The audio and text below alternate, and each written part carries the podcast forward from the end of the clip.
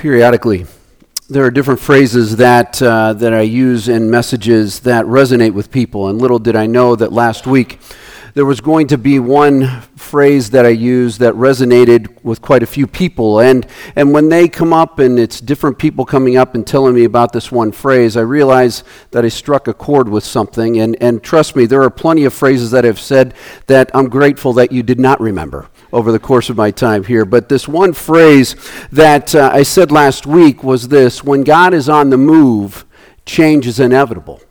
And that's so true. And we see that all the time in Advent. And that phrase, it, it resonated with people. And, and when God is on the move, change is inevitable. It just is. And that change involves hope. And any type of biblical hope is as certain as the sun rising in the east as it, is, as it sets in the west. When God is on the move, change is inevitable and hope finds its way into our lives.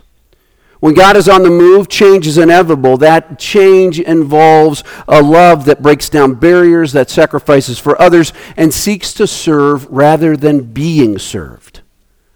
When God is on the move, change is inevitable, and love makes an impact that changes the course of history. When God is on the move, change is inevitable. That change always involves joy. And one quickly realizes that joy is different than happiness, and joy can be experienced in the midst of all the trials that happen in our lives. When God is on the move, change is inevitable, and joy breaks into our lives in amazing ways. When God is on the move, change is inevitable, and, and that change that God brings also includes peace. And that's what we're talking about today. It's a peace that surpasses understanding. You heard Marcus speak from, from Philippians chapter 4 about that peace. And it's a peace for which everyone longs for, yet so few ever find. It's a peace that everyone longs for, yet it is so fleeting. And I invite you this morning to turn in your Bibles to Isaiah chapter 2 or scroll there on your phone. If you're looking, if you're wondering where it is in the Bibles that are in the rack in front of you, it's on page 567. But in Isaiah chapter 2, Isaiah deals with this issue of peace, and, and it's not the stereotypical passage that we look at uh, for peace when we're looking at the prophecies in Isaiah. But yet, these few verses speak abundantly about God's peace and what happens. So we pick it up in verse 1. This is what Isaiah, son of Amoz, saw concerning Judah and Jerusalem. In the last days, the mountain of Yahweh's temple will be established as the highest of mountains. It will be exalted above the hills, and all nations will stream to it.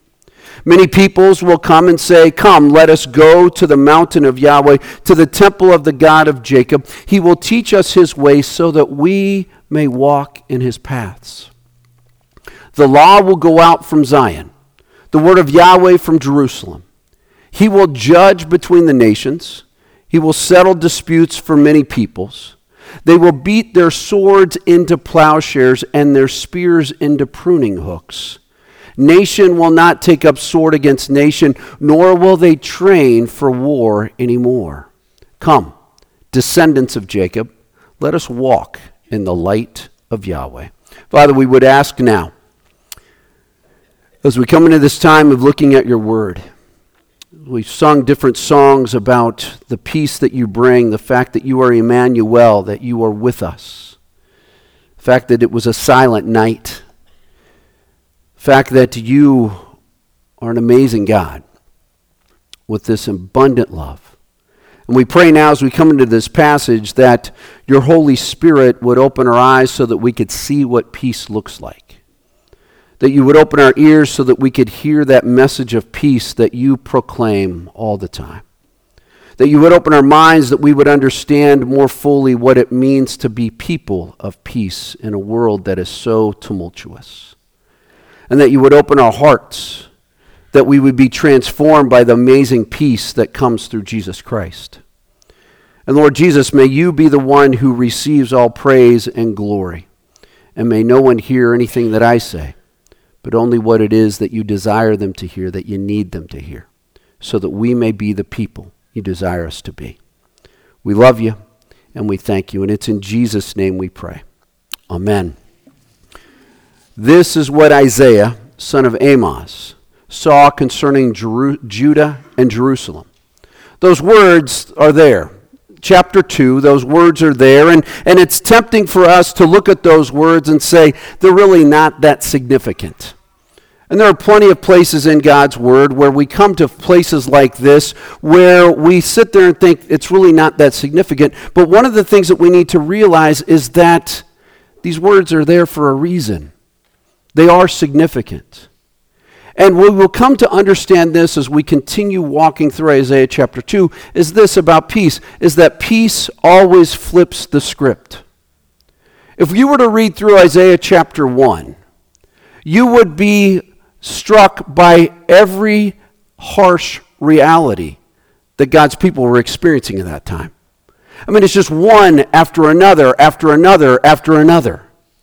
And just to give you an example, listen to what it says, listen to what Isaiah wrote in, in chapter 1, verse 6. Listen to this. From the sole of your foot to the top of your head, there is no soundness, only wounds and welts and open sores not cleansed or bandaged or soothed with olive oil. Now, listen, I'm not a doctor, but I know this that if you have no soundness from the sole of your foot to the top of your head, you're not in very good shape. That's just all there is to it. And what Isaiah is pointing to and what God is pointing to is there is no soundness among any of you. Nothing is good. The Assyrians continue, the Assyrians continue to gather in strength and power. And so as you read through chapter 1, you're thinking, this is going to not go well at all. And frankly, a few years down the road, these prophecies that we see in Isaiah's, in, in Isaiah's book, we see those come to fruition through the Assyrians. It was bad news. And so you're expecting that theme to continue on as we enter into chapter 2. But Isaiah says this is what Isaiah, son of Amoz, saw concerning Judah and Jerusalem. It is to alert us to something that when things look bleak, and trust me, they look really bleak in chapter 1, God is not done. There's always another chapter. Because God always has the final word. God always has the final word. Even when things look bleak in our lives, that's not the last call. Because God's not done. God's not done at all. You see, peace always flips the script. We want to assume that everything's going to continue to be bleak, but when peace gets involved, when God's peace gets involved, it changes everything. It flips the script. And all of us have been around long enough to know this that when it's bleak, it's hard to believe that there's peace. But yet, Isaiah points to this truth that peace can be a reality when the Lord is in view. It can really be a reality, not some concept that's, that's, that's out there. It can be a reality that we can experience together. And this view, this view that all of us have during this time, oftentimes, though, gets muddied. It oftentimes gets blurred. It gets blurred because we have family get togethers, we have work get togethers, we have Hallmark Christmas movies. There's shopping. And of course, there's football. Now, there's nothing wrong with any of those items except for maybe Hallmark Christmas movies because of the most predictable movies out there on the planet right now. As you can see, I have an issue with Hallmark Christmas movies. It causes many interesting discussions at our house as Dawn wears her Hallmark Christmas movie sweater while she's watching Hallmark Christmas movies. Your applause has been duly noted. And, uh, but my point is, none of those things are necessarily bad. But when we forget to view God in the midst of all that's going on around us. Peace is fleeting. As a matter of fact, if we look at any of those things, which none of them are really bad at all, if we decide to focus our energies entirely on those things, peace won't happen at all. It just doesn't happen. And so Isaiah begins to help us shift our focus away from this bleakness and shift our focus to a view that involves God. And we pick it up in verse 2. In the last days, the mountain of Yahweh's temple will be established as the highest of the mountains. It will be exalted above the hills, and all nations will stream to it. Many peoples will come and say, Come, let us go to the mountain of Yahweh, to the temple of the God of Jacob. He will teach us his ways so that we may walk in his paths. The law will go out from Zion, the word of Yahweh from Jerusalem. So peace flips the script. And then as Isaiah begins to point this out, peace flips the script because peace also understands the one rule of real estate. And that one rule of real estate is this location, location, location. For Isaiah, that peace resides in God's presence. That's the location. That's the location of God's peace. He wants the people to know that this, that this idea, this, this, this presence of God is so powerful that he brings about peace. But notice what he does before this. In verse 2, he says this in the last days.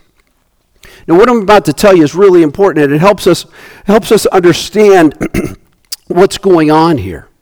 Because our view of the future is radically different. The way we view the future is radically different than the way the Hebrews viewed the future. And it's going to come up on the screen right now. So it says this here's this quote The Hebrews did not face the future as we do. Rather, they faced the past and backed into the future. So the past was before them and the future behind them. Now let's unpack that just a little bit. It's an important distinction for us because when we look to the future, when we look to the future, we spend an inordinate amount of time making all types of plans. An inordinate amount of time. We load them into our calendars on our phone. We make sure that everything's going to line up just perfectly. If we have multiple meetings in that day, we plan it out in such a way that we have enough cushion to get from one meeting to the next. We do this all the time. And hear me on this there's nothing wrong with planning. There really isn't. There's nothing wrong at planning at all. But there is something wrong when we exclude God from the plans that we have for the Hebrews, for God's people, they were able to, and, and they're constantly told this keep in mind that God has not let you down in the past. And as you read through your Old Testament, as you read through the Old Testament, this Hebrew view of the future, that they're constantly, that the Hebrews did not face the future, but they faced the past, it makes a whole lot of sense. Let me give you some examples. Every book in the Old Testament refers back to the Exodus. There are four different festivals that the Jewish people celebrated throughout the year, and every one of those Jewish festivals was to celebrate God's faithfulness over the course of their lives. As, God, as, God's people face various conflicts that came up to them over and over again, they're told, yes, they're told God is with you, but they're also said, remember how God has worked in the past. And this view of the future, this, this way of looking at the, viewing the past and backing into the future, it's consistent in the New Testament as well. The apostles questioned Jesus Christ about, hey, when are you coming back? When is all this going to happen? And Jesus says, it's not for you or me to know, it's only for the Father to know. And then he says this, and his advice to his people about the future is this, for his return is this be ready. You don't know when it's coming, but I'm coming back and you need to be ready. And in the book of James, if you want to go that far, in the book of James, James reminds the people listen, if you're going to make plans, keep in mind it's God's will that these things happen or these things don't happen. So as we view this as we view this passage in Isaiah right now and he talks about the last days, we sit there and think that they're looking this way, but yet he's saying, "No, you need to remember what's happened in the past because that's going to carry you through." God's faithfulness is there. He's been faithful in the past, he'll be faithful today, and he'll be faithful tomorrow as well. Why? Because he's been faithful. It's just who he is. And so, as we continue making plans, as we continue looking forward, we have to keep in mind God's not let us down once, and He's not going to let us down again. Does that make sense? See the way you view that? It, it, it impacts things. And so then he says this the mountain of Yahweh's temple will be established as the highest of the mountains. It will be called exalted, it will be exalted above the hills, and all nations will stream to it. Isaiah points to the location of God's presence. But notice what he does. It is being established above all others, which means this is that his authority is greater than all others. How can we experience peace in life? We can experience peace in life when we give him the authority that he deserves. Keep in mind that it, this mountain, this mountain is higher than all mountains. And what's viewing, what, what, what Isaiah has in view here is the supremacy of God's authority. The Ten Commandments were given on a mountain. It was on a mountain when the prophet Elijah shielded his face when the small, still voice came to him outside the cave. It was on a mountain where Jesus was tempted to bow down to Satan, yet Jesus Christ did not bow down because he has all authority. It was on a mountain where Jesus Christ gathered his apostles and told them this All authority in heaven and on earth has been given to me. Go and make disciples. God's authority gives us peace. God's presence gives us peace in the midst of all of this. And when we truly understand His authority and when we place His authority above all others, peace becomes ours. It becomes something we experience. Jesus Christ is coming. Jesus Christ is on his way. That's the name of this series. He is on his way. And when he shows up, he brings that authority, he brings that peace. And notice it has a ripple effect here. This authority, it will be exalted above all the hills, above the hills, and all nations will stream to it. When people see God's authority in our lives producing fruit, they can't help but stream to it. They can't help but say, Look at what's going on with God's people. I could go on and on about how tumultuous things are in this country right now. But I won't. You can just simply turn on the TV when you get home and you'll see. But it's tumultuous times. But one of the things that God continues to seem to be motivating me in, in, in life is this is that no matter how tumultuous it is getting, it is now becoming a better and better time to represent Jesus Christ because it's so starkly different, so distinctly different than what this world has. As the, tum- as the tumult rises, as tension rises, we, as God's people, get to live in peace and show that there's a peace greater than anything this world offers. Yes, we need to continue to pray for our country. We need to continue to pray for the leadership of this country. We need to continue to pray that we will be that peace, those instruments of peace in this very crazy world. And it's a peace that people desperately need at this time. And it's a peace that has a process verses 4 and 5. He will judge between the nations and will settle disputes for many peoples. They will beat their swords into plowshares and their spears into pruning hooks. Nation will not take up sword against nation, nor will they train their nor will they train for war anymore. Come descendants of Jacob, let us walk in the light of Yahweh. Peace has a process. Peace has a process, and peace is always active. It is never passive.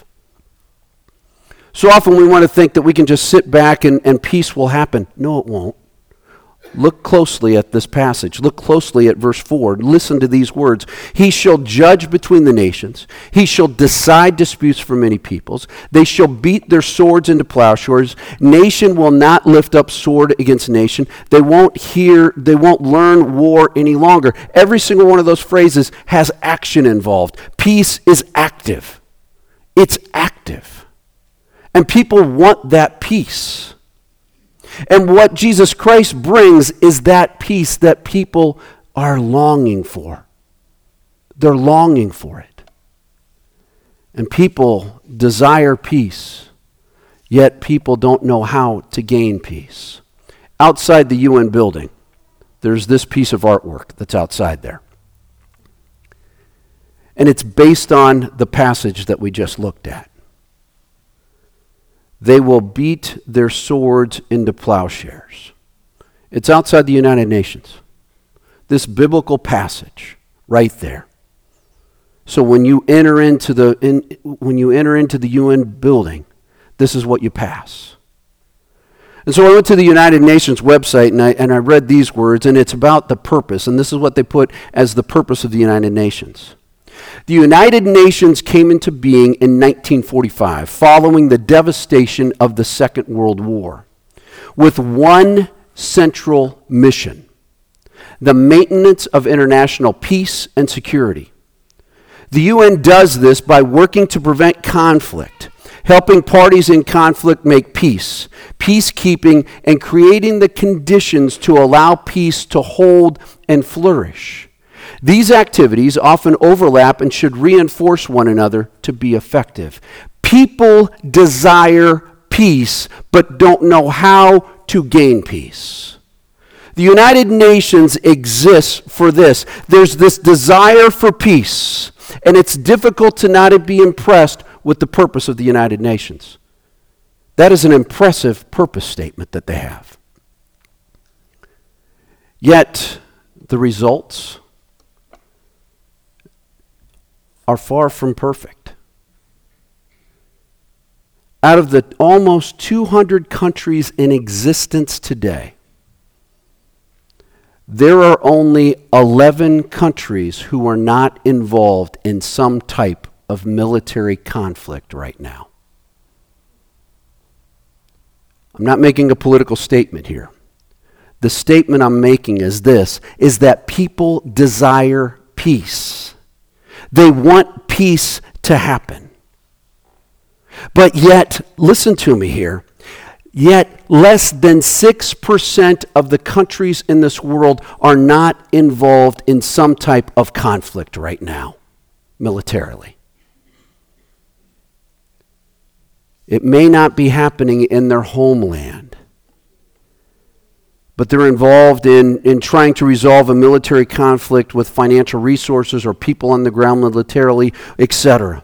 People desire peace, yet gaining peace and maintaining peace are not achieved this side of God's presence. And this is exactly what Isaiah is pointing to. We live in a world that desires peace. We have an organization that exists for the sole purpose of bringing peace. Yet you just heard the stats. Less than 6% of all countries in this world are not involved in some type of conflict right now.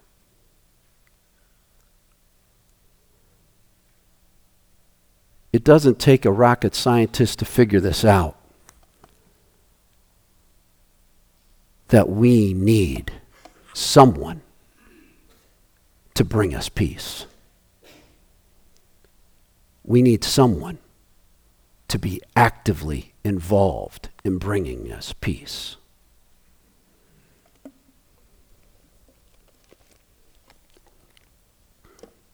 Colossians chapter 1, verses 21 and 22.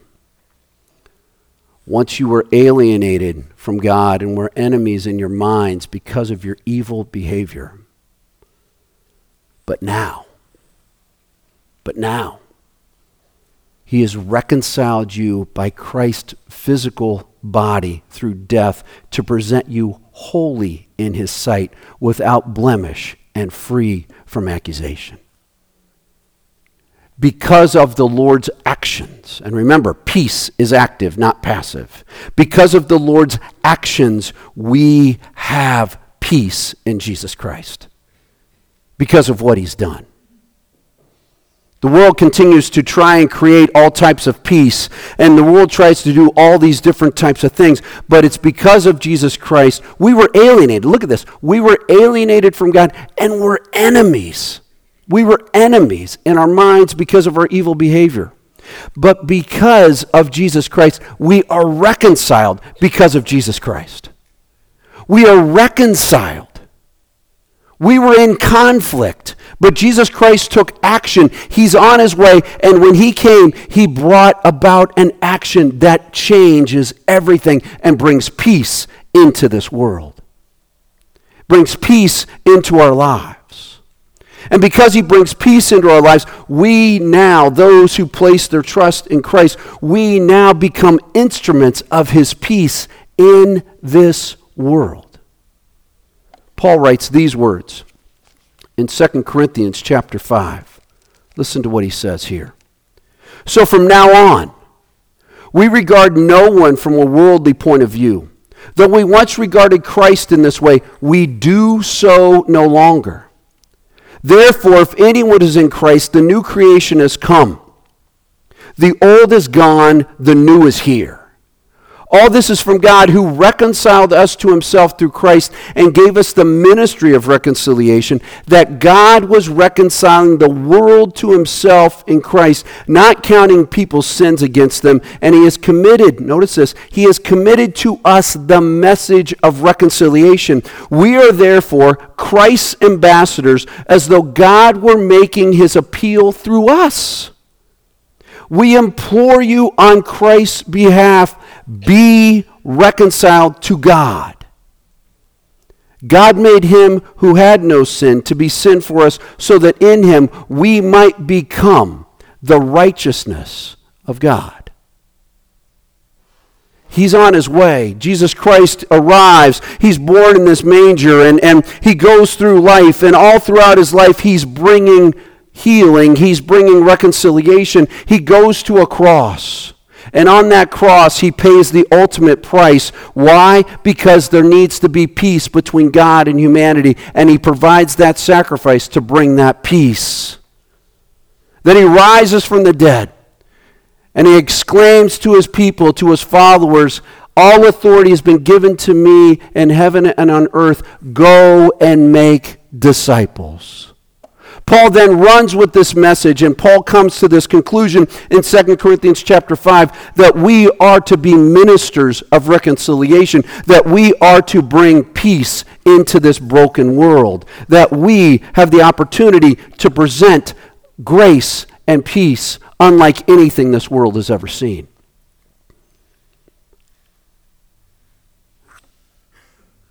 It's that time of the year where we celebrate Christmas.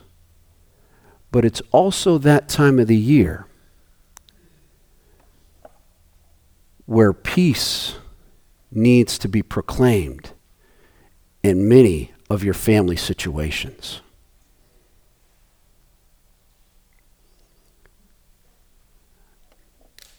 Is it possible that the greatest gift that you could give this Christmas is reconciliation to somebody that you need to be reconciled with. Want to walk through some items because I know that we're going to run into, and at least, at least the way it seems, we oftentimes run into people during this time of the year where there's some conflict. And so I want to run through some things real quickly because according to what God's Word says, we are to be instruments of peace. We are to be instruments of reconciliation. Isaiah chapter 2 talks about beating their swords into plowshares. We are to take action and be people of peace. And so when these situations arise, and right now I've said this, and some of you already know that there's a person that you're in conflict with. Well, I'm going to give you five things as you seek to be an instrument of reconciliation. The first is this focus on the problem, not the person. It's so easy to make it personal, isn't it? It's so easy to be accusatory. It's so easy to come at that person and rip into them and completely avoid the problem. But we need, when we focus on what the problem is, we can see a solution coming. So, first off, focus on the problem, not the person. The second is douse the flames rather than fan the flames. We're there to bring about resolution. We're there to bring about reconciliation. And as we continue moving towards peace and making peace, please don't throw gasoline on the fire. That's not what we're to be about. We're to be about moving forward and helping the situation. What do I mean by not not fanning it into flame? I don't if if if you're talking about the issue, keep your focus on the issue and don't throw in 15 other issues after you resolve that one. We've all been there before. Where things were calming down and all of a sudden said, and by the way, I want to also address this. And then it explodes. Third thing, listen and learn. We want so much to make sure that we're heard that oftentimes we forget to listen. And by listening, all of a sudden, perhaps Heidi has a different opinion on something that I do, and it's caused us some conflict. And so I'm going to listen to what Heidi's viewpoint is on this, and we can move from there. But if I'm constantly coming at Heidi with, with my view, my view, my view, and not listening to what's going on within her, I'm missing an opportunity for reconciliation and for, uh, for resolution. Fourth, take responsibility for your for your problem. Take responsibility for what you've done to make this conflict happen. Take that responsibility. Conflict involves two parties, not just one. It involves two. Take the responsibility. Now, I have to do a quick little caveat here. If you are in an abusive situation, your responsibility is to get out. Get out now. If you need to talk to me after the service or talk to one of the elders after the service, please don't be afraid to do that. Your responsibility isn't to be there and continue to take the abuse. Your responsibility is, I need to get out of here. Okay? And then, fifthly, live out God's grace and forgive. Forgive. That's what Jesus Christ did for us. He, he lived it out and he brought that grace and he forgives us. And he doesn't, he doesn't sit there and say, Remember, remember, remember. He says, It's forgiven. Let's go. I've forgiven you. Remember what I did on the cross. I forgave. Jesus Christ came into this world not because the world was at peace, but because the world was a mess. And Jesus Christ came into this world and brought about a peace that nobody, nobody saw coming.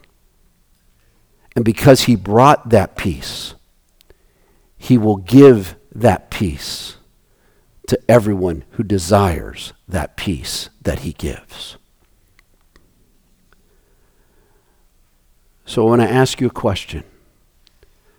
Is it possible that this Christmas could be the time for you to give peace to someone that you're at odds with? And it could be the greatest peace they've ever experienced because of Jesus Christ. I want to invite the band to come back up and get ready. And as they come back up, I want us to res- I want us to, to think through these things and notice what, what Isaiah says here at the last part of Isaiah chapter 2, verse 5. He says this, and it's spot on. He says this Come, descendants of Jacob, let us walk in the light of Yahweh. That's what he says. Let us walk. Let us take action. Let us be the people that are people of peace. Let us be the people that are sharing that peace with others. Let us be the people this Christmas time, and not just this Christmas time, but all year long. Let us be people who bring about reconciliation because of the peace that comes through Jesus Christ. Father, we pray as we think through this passage and we reflect on this passage. We pray that you would move in our lives in such a way that we would be those instruments of peace that you desire us to be. And we thank you, Lord Jesus Christ, for being the one who brought a peace that nobody saw coming, and yet everybody desperately needed. And Lord, during this time of the year, we would ask that you would give us the courage to be peacemakers, to share that great news, to share that great news of peace that you brought to this world. Bring healing into relationships. Give us the words to say. Give us also the ears to listen. And give us a heart that desires reconciliation rather than turmoil. Work in our midst, Father. Work in our midst. Bring healing, bring peace, and bring your grace. In your holy name we pray. Amen. I invite you to stand now as we